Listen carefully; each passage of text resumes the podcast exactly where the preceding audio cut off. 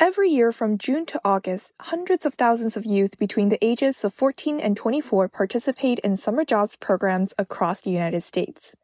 These youth spend their summers working in a paid part time position, typically organized by the local government. This year, 2022, more youth stand to benefit from summer jobs programs than ever before, thanks to historic increases in investments for these programs across multiple jurisdictions. Today, we're giving these opportunities with an unprecedented investment in our summer youth employment program. As part of the preliminary budget, we're expanding the program this year to 100,000 jobs will be available to youth ages 14 to 24. One such example is New York City, where Mayor Eric Adams announced the expansion in February 2022. This is the largest number of jobs made available in this program's history and is a $79 million investment. From JPAL North America, this is JPAL Voices. I'm your host, Yiping Li.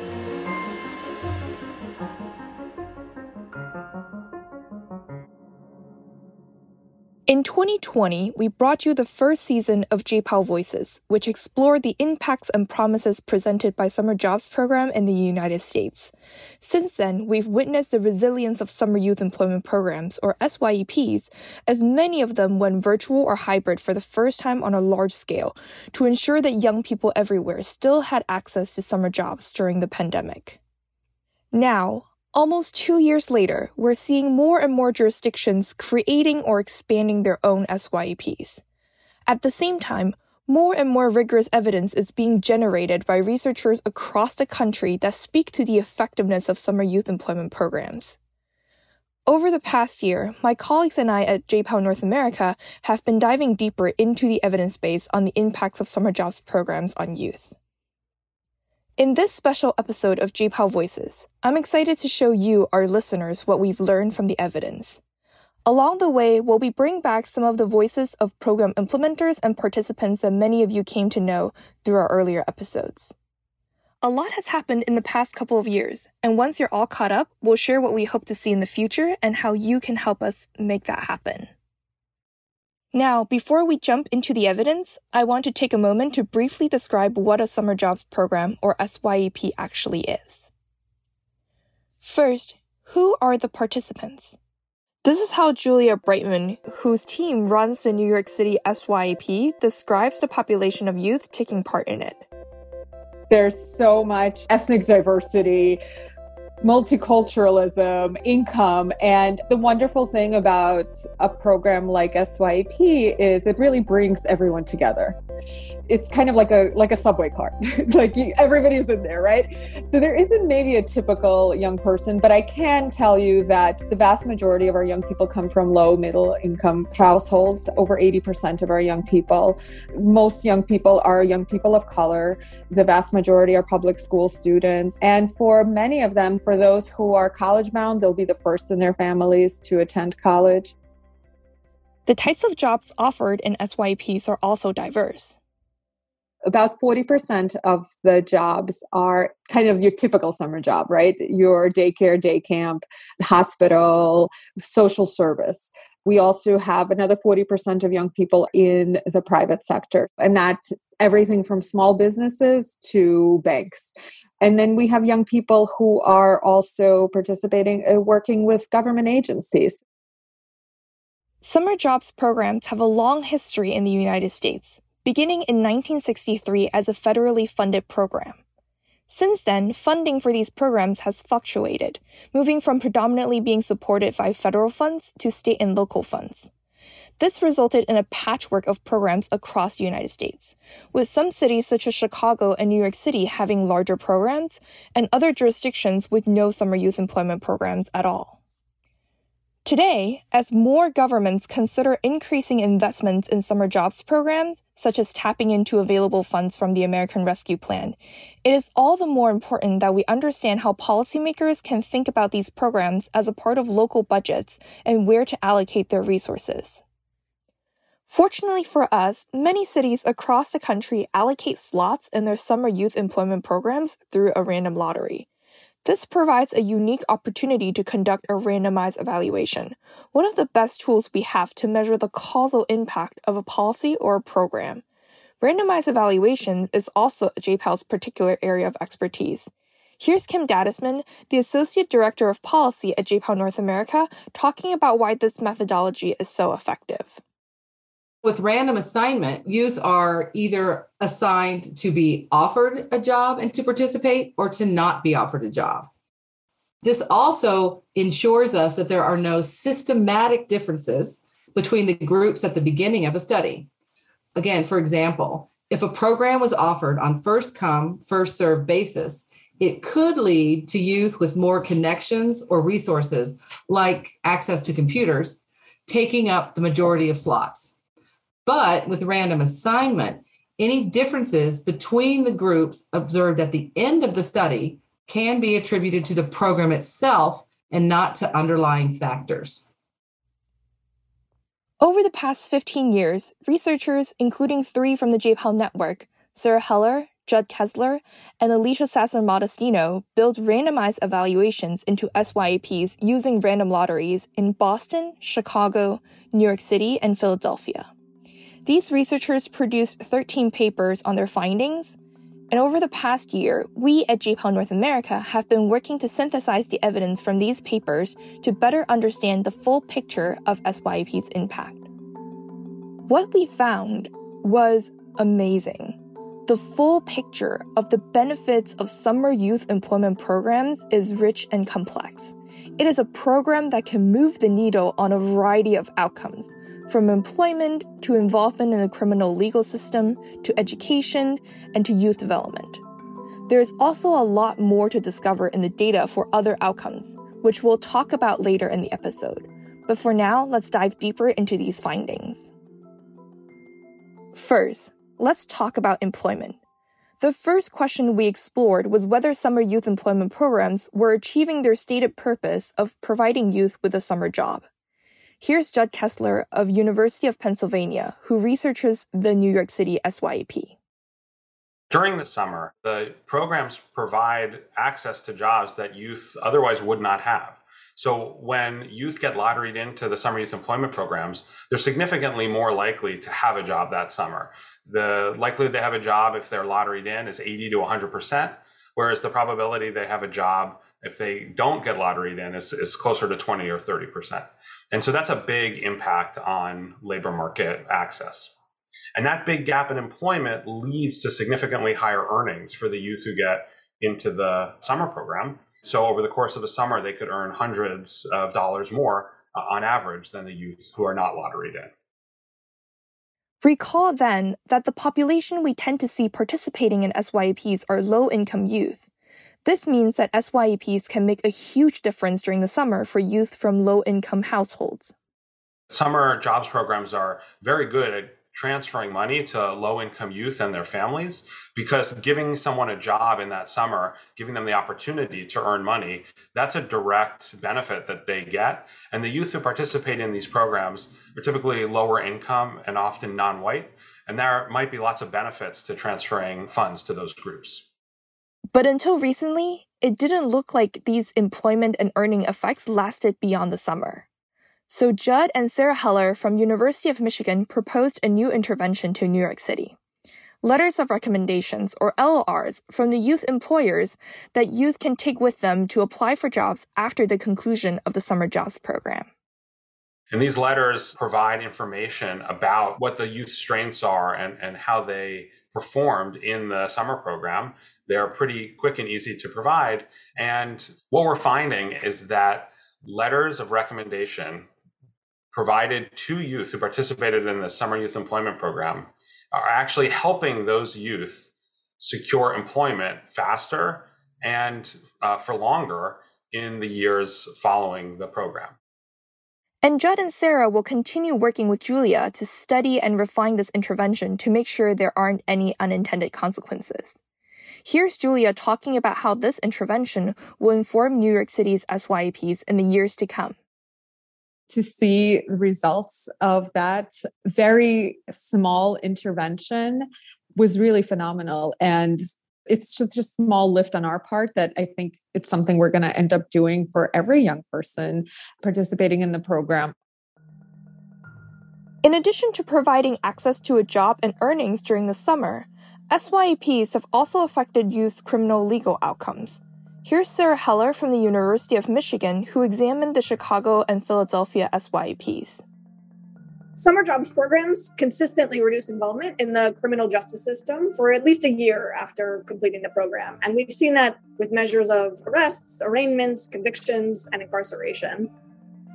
Maybe even more importantly, the decrease in involvement with the criminal legal system is not only taking place during the summer. Now, you might think this is just a product of keeping young people busy during the summer, but in fact, the crime decline consistently lasts beyond the end of the summer. So young people are taking something with them after the summer that changes their behavior. It could be improved social emotional or self regulation skills that could be learned at work but applied to conflicts with peers. It could be just changes in who your peers are or your time use, or even just the direct income effect where summer earnings could last past the summer. Further analysis also shows something exciting about who tends to be the most impacted by SYEPs. Some recent work suggests that youth at a greater risk of experiencing socially costly outcomes, so greater risk of involvement with the criminal justice system, for example, may in fact experience the biggest benefits from summer youth employment programs. This suggests that there's not a point where it's too late to help youth and young adults stay safe. In fact, there might be benefits to investing the extra resources it takes to serve a population at higher risk of criminal justice involvement. The evidence is clear. Summer youth employment programs reduce contact with the criminal legal system for youth, and it is more than just about keeping them off the streets by occupying their time. Habiba Khan, a former participant of New York City's Summer Youth Employment Program in 2020, describes how summer job programs show youth that someone is willing to invest in them. If you're investing time in the students and if you're investing time in participants of the program, then you're more likely to get something out of the students. So it does make sense that when you introduce someone to something that's good for them, that they might continue going along that pathway and continue using whatever you're giving them to their advantage. In addition to the consistent increase in employment during the program summer and reduction in contact with the criminal legal system, Research indicates there is even more about the impact of summer youth employment programs that can be explored. As researchers look beyond traditional measures, we see how we're only beginning to understand the full potential of SYEPs. In Boston, Alicia Sasser Modestino at Northeastern University found increases in academic outcomes such as on time high school graduation, which has traditionally not been observed in other locations. She and her team linked the educational outcomes to outcomes from a qualitative survey to help dig deeper into what youth are taking away from SYEP beyond the summer. There is emerging evidence from the Boston Summer Youth Employment Evaluation that the program can have an impact on longer term outcomes. For example, we're finding that the program improves on time high school graduation by as much as four percentage points or 7%. And these outcomes are largely driven by not only improvements in attendance, but also improvements in college aspirations and work habits. So things like showing up on time. We also spoke with former SYP participants from New York City who shared a similar sentiment. Here's Erica Chen from New York City, who's participated in summer jobs programming for many summers as a high school student, describing how the experience developed her technical and non technical skills.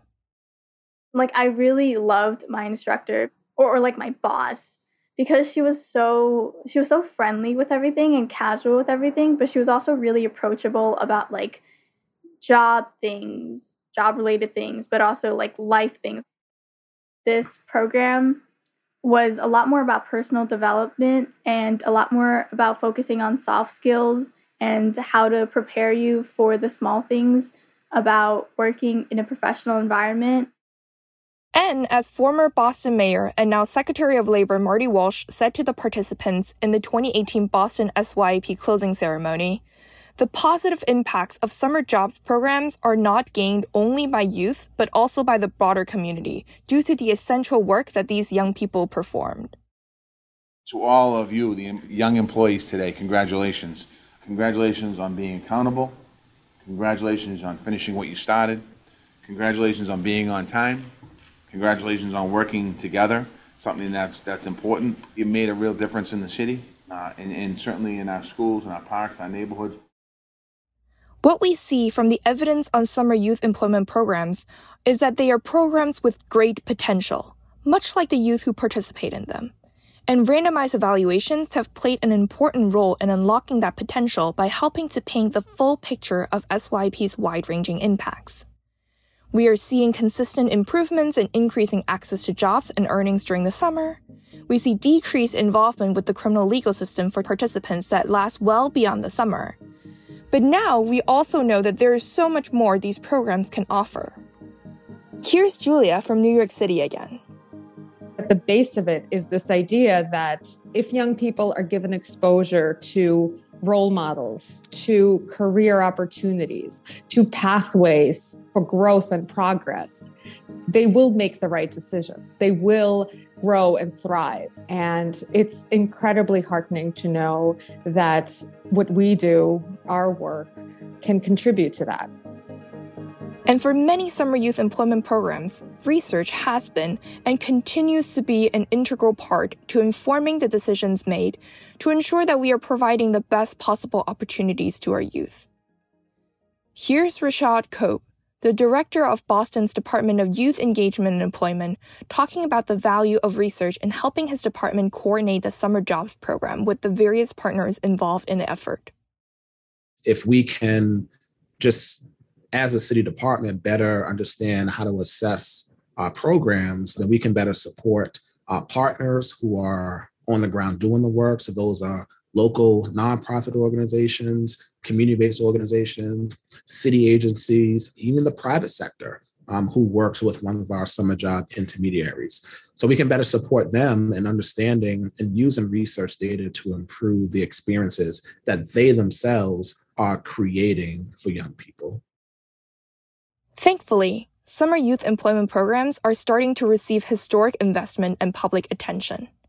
In June 2021, President Biden drew national attention to summer jobs programs as a policy tool worthy of investment. We know summer jobs, training, and recreation for young people work. We can invest in more of these programs with the American Rescue Plan. State and local governments across the country have answered this call. In April 2022, the U.S. Department of Education announced that Baltimore, Lexington, Madison, and Milwaukee are investing more than $14 million combined in their summer youth employment programs using American Rescue Plan funds.